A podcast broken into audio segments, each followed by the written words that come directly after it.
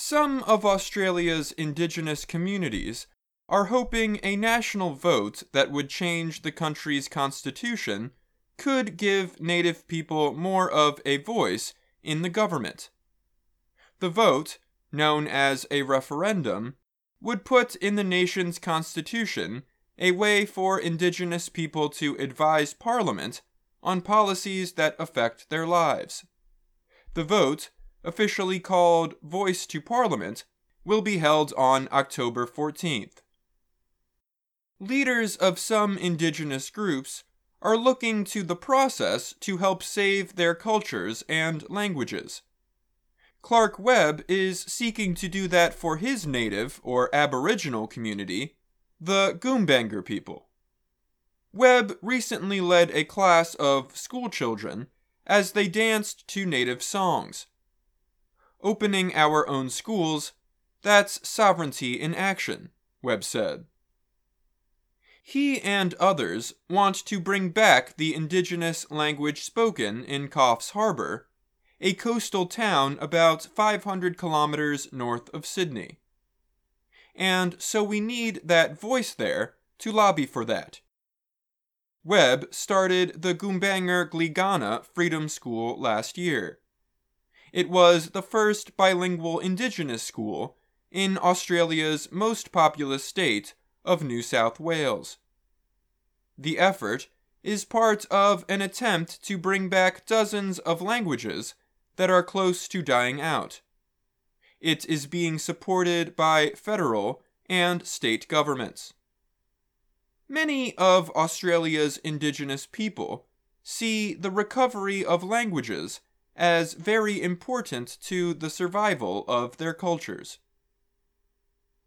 Australia's Indigenous and Torres Strait Islander communities are perhaps the world's oldest they have a history on the continent dating back tens of thousands of years.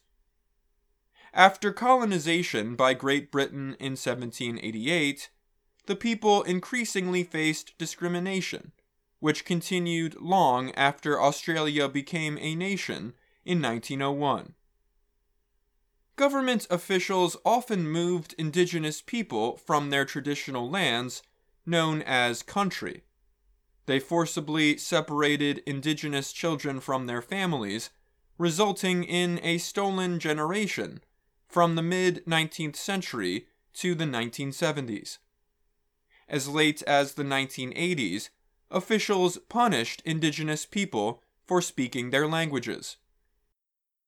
I think growing up, I knew there was something missing from my life, Webb said. And as I got older, I realized that was our language. Webb estimates there are now about 30 proficient or highly proficient speakers of Gumbaynggirr.